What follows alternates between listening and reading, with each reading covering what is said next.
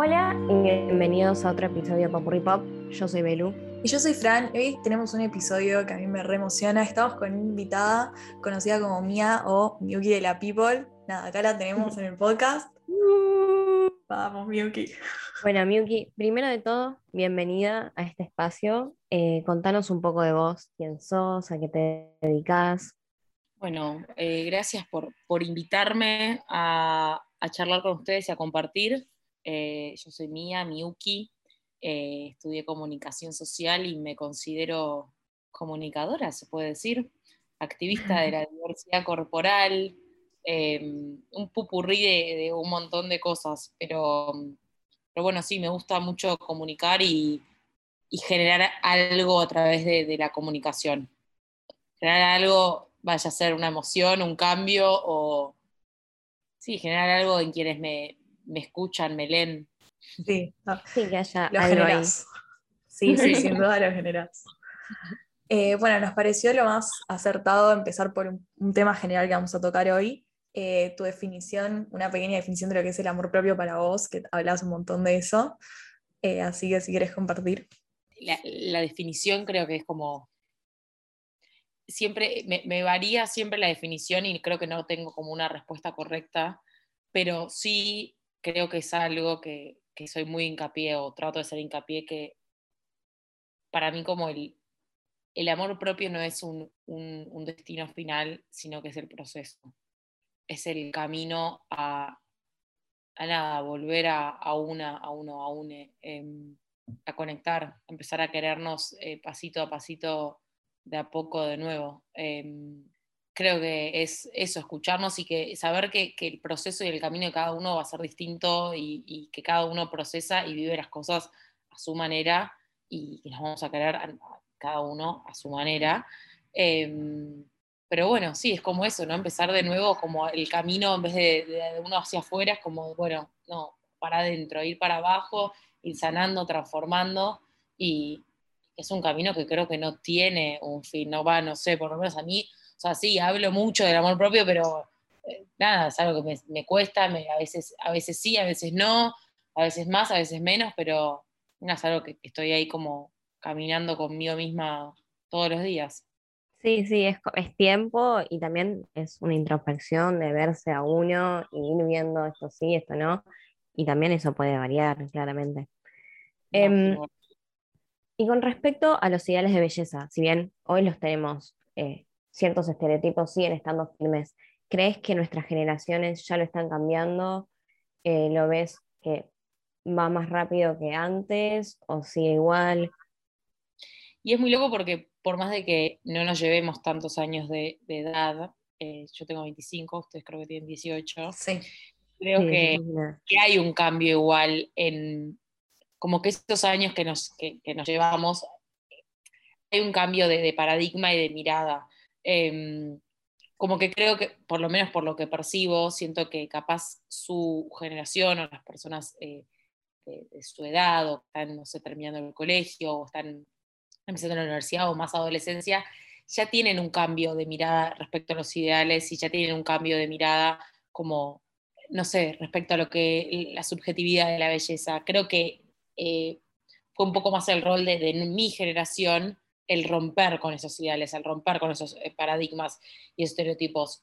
creo que fue algo que, por lo menos en mi caso, eh, mía, personal, por, hablar solo de mi experiencia, fue algo que lo empecé a ver y a notar y a, romper más de, como de grande, ¿no? ¿no? No es algo que a los 15, nada, me recostaba ver Belinda. Hasta los 18 también, imagínate, me acuerdo mi viaje de egresados y yo era no me quería, no me quería nada, terminé el colegio y no me quería y, seguía como apuntando a un ideal, un algo que era un imposible y, y nada, como que me llevó muchos años el, decir, oh, pará, no va por acá. Y decir, como, bueno, nada, va por otro lado el camino, mi camino. Em, pero no. Sí, me perdí la pregunta, de repente como que me, distraje, perdón.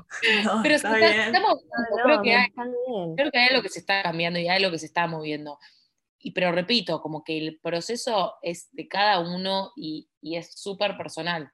Pero sí hay algo global que está como generando un cambio. Sí, sí, sí, sin lugar a duda. Bueno, justo yo te iba a preguntar sobre esto de la edad en la que empezaste a sentir los estereotipos que te condicionaron. Por lo menos en nuestro caso va eh, opinión personal, no sé, Belu, pero a mí fue la edad 14, 15 años. Después nos agarró la pandemia y en el momento de pandemia yo por las redes sentí que podía sentirme más cómoda. Empecé a leerte a vos, empecé a leer un montón de otras chicas que hablan sobre diversidad corporal o sentirse bien con una. Y eso reayuda, pero ese, ese momento que vos decís que te empezó a influir todo lo, lo global, heavy, ¿cuál decís que es? Me acuerdo que, bueno, cuando tenía 13, 12 años que yo iba a la, matiné, yo no me sentía linda ni ahí, y era como el, no sé, como, lo loco es que yo ahora veo las fotos y yo me acuerdo que no me sentía linda porque yo no era flaca. Había como un pensamiento lineal que no me preguntes quién me lo generó, no sé si la sociedad, la cultura, no, no tengo no, ni a ver, si te pones a pensar, está la sociedad, la tele, En todos eh, lados, ¿no? todos lados, no hay solo uno. Total. También en las casas era como, a veces, dependiendo yo también la casa, R-Way casi ángeles, o sea, era como. Ay, Cris Claro, Prena. casi ángeles No, y yo era, viste, sí, que, sí, claro, sí. yo quería ser, no sé, la China Suárez, y era como, y eso es lo Es lindo que y sí, quieras o no, yo, a mí me gustaba cuando era chica Casi Ángeles, pero no te mostraba todos tipos de cuerpos, todos tipos de personas. Era una clasificación de Cris Morena que elegía tal cuerpo, tal color de ojos, todos rubiecitos. todo. No, Bueno, la Patito que no es Feo, así, y menos Ni Argentina. hablar. Todo, bueno, claro, bueno, eso era mi, a mis 13, 14. Entonces es como, ahora lo miro en retrospectiva, desde otro lugar, y digo, wow, claro, o sea, yo sentía un montón de cosas que, que, que no me sentía, no me quería, no me sentía linda, y hacía un montón de otras como para hacer este concepto no de encajar, de encajar, de encajar.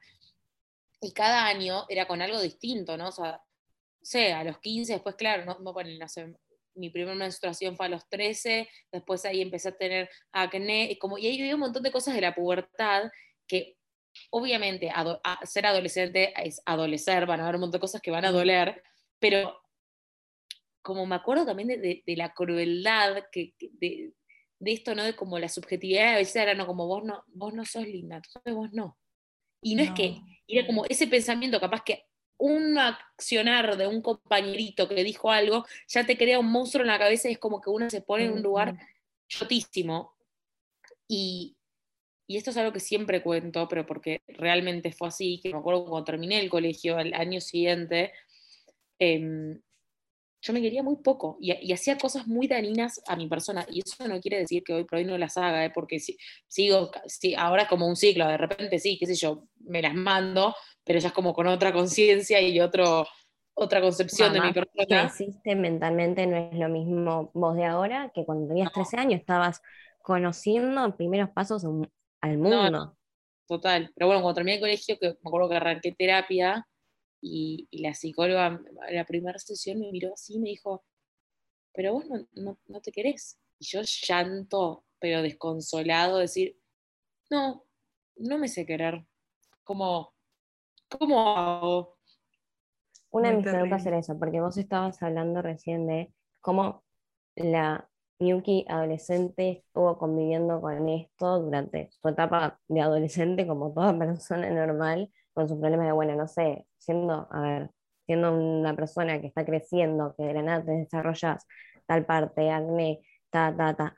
¿Cómo o cuál crees que fue el momento que dijiste, bueno, acá voy a empezar a, quererme más? Estabas contando esto de la psicóloga. Eh, ¿tenés algún punto de decir, sí, de acá pude empezar a cambiar? ¿O lo ves como más proceso largo? Que sí creo que fue un proceso, o sea, creo que algo que me marcó mucho fue ese evento puntual de, de- terapia y también como el, no sé, el terminar el colegio em, y, y conocer como un mundo nuevo. eh, creo que fue un proceso, o sea, si, si, me acuerdo en retrospectiva, como que, no sé, hu- hubieron situaciones también, no sé, como que también tuve el privilegio y, la suerte de, estando en el colegio y siendo adolescente, de viajar, eh, conocer otras culturas, de ir a estudiar afuera, y que en esos momentos también era como, wow, pará, tipo, ¿por qué soy tan mala conmigo misma en la sociedad donde vivo? Pero eso también es como un reflejo de cuando uno está en, donde, de donde somos, de nuestra sociedad, como que nos ponemos de cierta manera y actuamos de cierta manera y pensamos de cierta manera que capaz cuando nos vamos de viaje somos anónimos, no nos conoce nadie, no nos importa nada y, nos animamos a un montón de cosas y como, y ahí te demuestra, creo yo, que es como, como todo viene desde, desde acá, desde adentro, ¿no? Desde el corazón, desde la cabeza, como uno, o sea, em, como que la belleza y como uno se siente se ve reflejado en el afuera. Em, entonces, sí. que estás totalmente condicionado. Bueno, yo estaba por decir esto de que nosotras último año no tuvimos porque pues promo 20 y nos quedamos encerradas en la pandemia, pero yo por lo menos me empecé a querer muchísimo más en ese año que no tenía el constante pobre, nos van a escuchar tipo compañeros, pero al no tener constantemente a, los compañeros del secundario, les mandamos un beso, sí. Pero qué sé yo, yo igual me sentía condicionada. Iba al colegio todos los días con el pelo completamente alisado porque no, no, iba a salir de mi casa con rulos, me vestía de tal manera. Y así, mis 16 años terminó, empezó la pandemia y empecé a cambiar yo. Y era una pura, tipo, de estar constantemente pensando en lo que pensaban el resto. Y es así. Sí, es, es muy loco. Como que hay, hay ciertos como pensamientos de que debemos cumplir ciertos como mandatos como que hay mandatos que están implícitos en, la sociedad, ¿no? Y que nosotros creemos que son verdaderos y que son lineales, ¿no? Entonces es como, bueno, si yo soy, eh, no sé, flaca, voy a ser linda, si voy a ser linda, voy a tener pareja, si voy a tener pareja, voy a ser feliz. Es como, y esa ecuación es, ¿quién inventó esa ecuación? O sea, esa ecuación no existe, pero, sin embargo, la seguimos pensando y creyendo verdadera, pero es como, ¿y quién ¿quién cree? O sea, no hay, no hay solución a la vida, no hay receta para la felicidad, no hay nada lineal como... Pero bueno, cuesta mucho como verla y decir, ah, claro, porque yo pensaba esto, ah, mm, creo que esto no es tan por ahí. No, sí. Sí, tal cual. Y hoy, habiendo pasado eh, todas estas situaciones, ¿qué consejo le darías a esa Miyuki de 15 años que también nos sirve a nosotras, teniendo 18 y por ahí gente que nos escucha que también es más chica? Yo creo que no sé si la palabra es consejo, porque realmente si algo que entendí es como que cada uno tiene que vivir lo que tiene que vivir y tiene que procesar a su manera lo que tiene que procesar.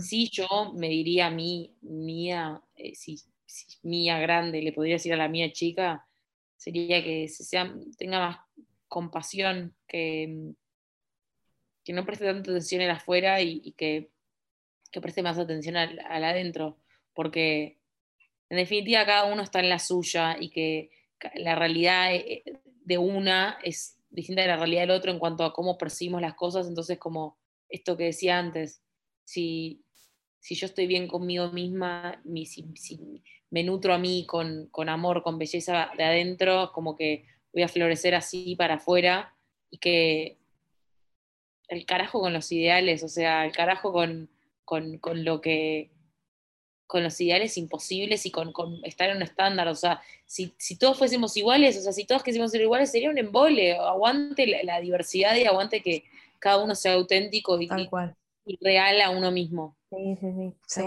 Y con lo que decías antes, que sí, tal vez también yo a veces pienso, bueno, tal vez hay cosas que viví y en el momento no fueron lindas, pero sé que son las cosas que después hoy me definen como persona.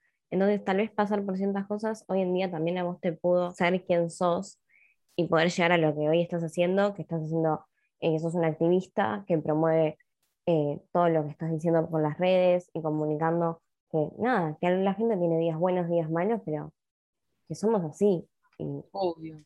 Tal cual. Em, y hablando de las redes, te queríamos preguntar cómo llevas, a ver, si bien tenés gente buena en las redes, que te tira la mejor onda, eh, que te apoyan, también hay otras personas X, usuarios anónimos, que son haters. Vamos a decirle haters. Em, ¿Cómo llevas eso? Porque vos también sos una persona normal como todas las personas y tenés tus días buenos, tus días malos. Em, obvio que hay gente que, me acuerdo de mi, de mi, primer hater o la primera persona que me hizo un comentario así feo y yo ese día me estuve re mal, re lloré, pero después fue como, para, o sea, hay gente que mucha gente que se esconde atrás del anonimato y le gusta eh, generar odio a través de las redes sociales y le gusta expresar, como en vez de transformar su caca en algo piola, es como van a tirar odio. Hoy por hoy, realmente, porque me mata cuando yo a veces No subo nunca las cosas que me mandan los haters porque no suma, que no reste. Pero me acuerdo que hace poco sí compartí algo y había mucha gente que me quiere, tipo, ay, no, no estés mal.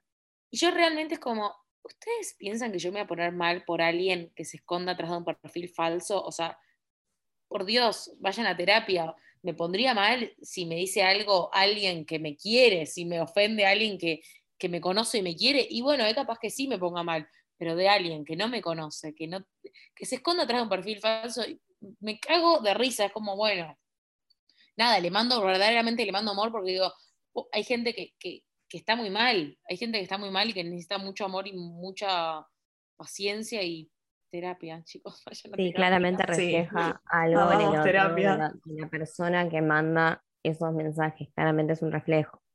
No, no solo es, o sea, siento que cada comentario negativo que mandamos muchas veces dice más de nosotros que lo que dice de la otra persona de la que bardeamos. Y el hecho de que haya gente que tenga tiempo en bardear a alguien que no conoce me parece. Es que lo que dice Juan de Pedro dice más de Juan que de Pedro, siempre. Tal cual, sí, definitivamente. Y bueno, antes justo también hablamos del tema de los días. Eh, la pregunta igual va a ser personal, pero si no querés, obviamente no. Pero hablamos esto de cómo podés llevar vos los días. Tenemos algunos que son hiper hermosos y nos sentimos bien con nosotros, y otros que no, y son un bajón. ¿Cómo llevas los días que son un bajón? ¿Cómo afrontamos? siempre intentas poner algo positivo.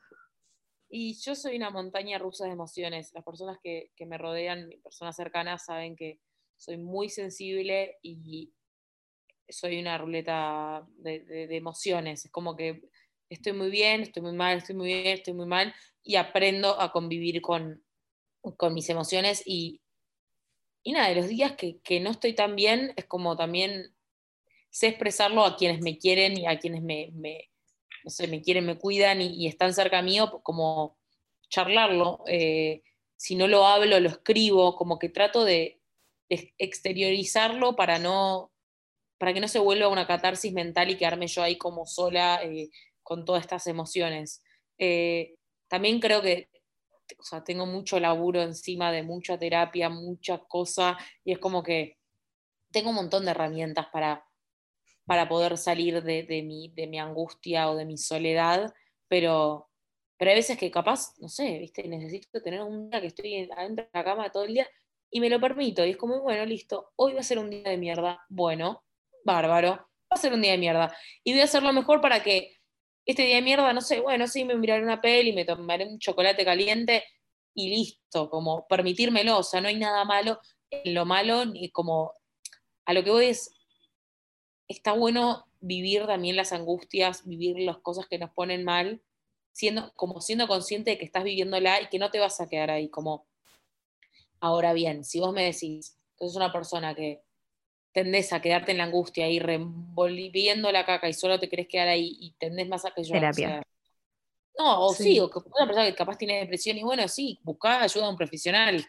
Yo es como que trato de, de transmutar lo malo después a lo bueno, pero bueno, hay días que sin lo, malo no hay bueno y sin lo bueno no hay malo. como que, eh, cuando, y a eso voy como el, cuando ah, capaz me sale muy bien hablar en, las redes sociales y a otras personas como, sí, de amor propio, de, aceptarse y, como capaz hablarlo para afuera, pero quizás para adentro es un re laburo y es como todo lo que laburo en mí lo puedo exteriorizar, pero es constantemente laburarlo para poder después devolverlo a la afuera.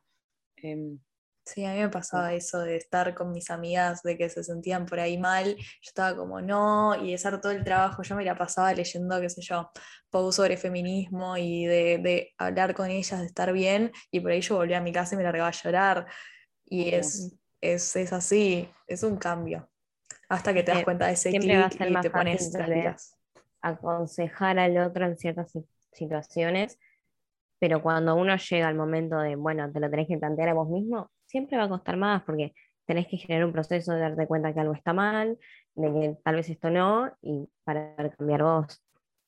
Sí, sí.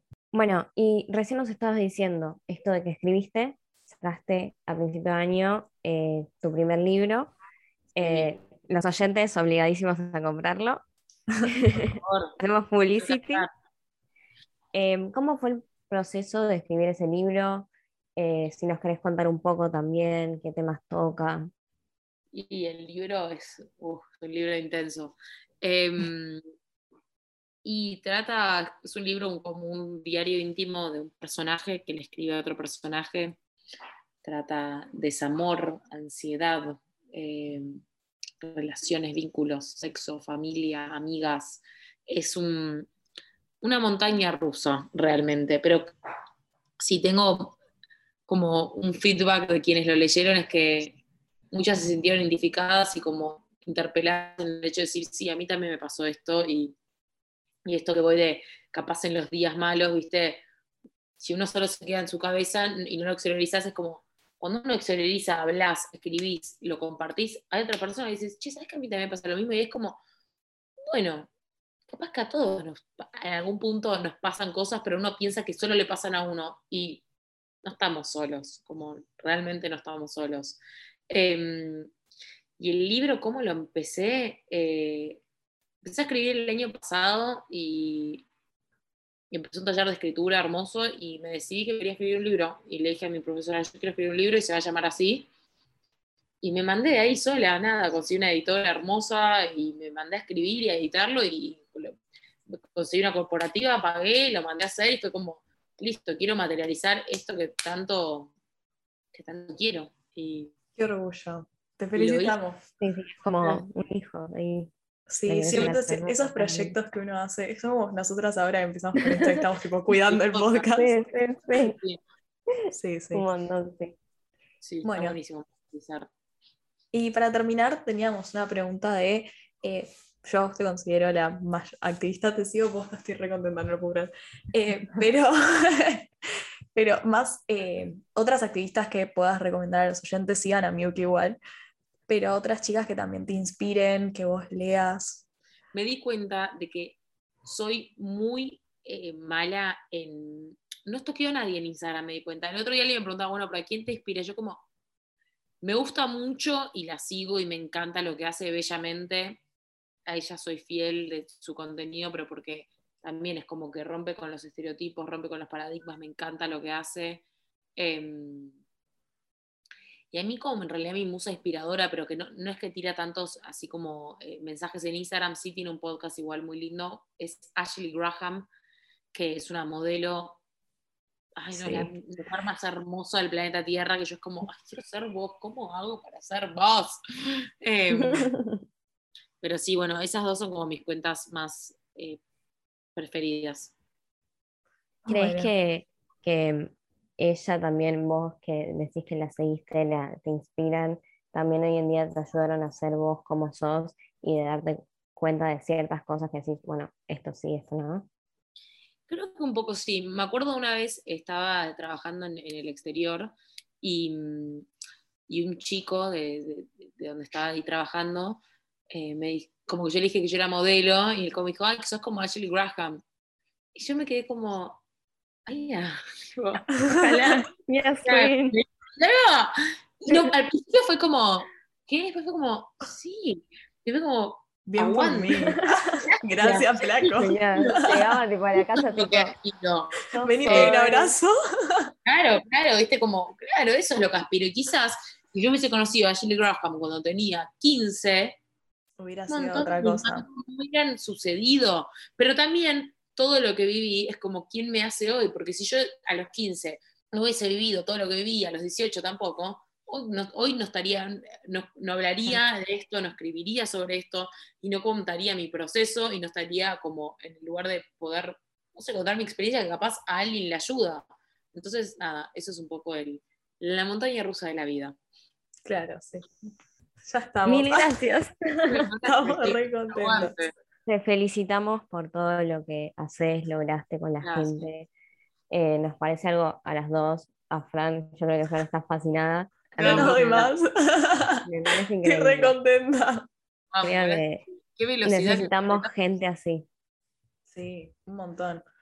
Igual por suerte cada vez hay más y cada vez uno se siente mejor en el entorno, como que siempre uno va a encontrar, y más con las redes, siempre terminas Sí, encontrando sí. gente para leer y sentirte como acompañada, como si en esas. Obvio, Pero lo bueno. que necesiten, eh, nada, aquí estoy. Abrazo virtual. Bueno, mil gracias. Bueno, mil gracias. tus cuentas, Instagram, todo lo que tengas redes sociales para que la Ah, gente te siga. Bueno, nada, para la gente que nos escucha, que nos escuchó, me pueden seguir en Miuki de la People y pueden comprar mi libro. Todos los chicos que me gustan son de Racing. Eh, para los oyentes, no se olviden que el próximo martes subimos un nuevo episodio. Y mil gracias otra vez. Sí, Mil, mil mil gracias. Eh, Bueno, Les mando un gigante.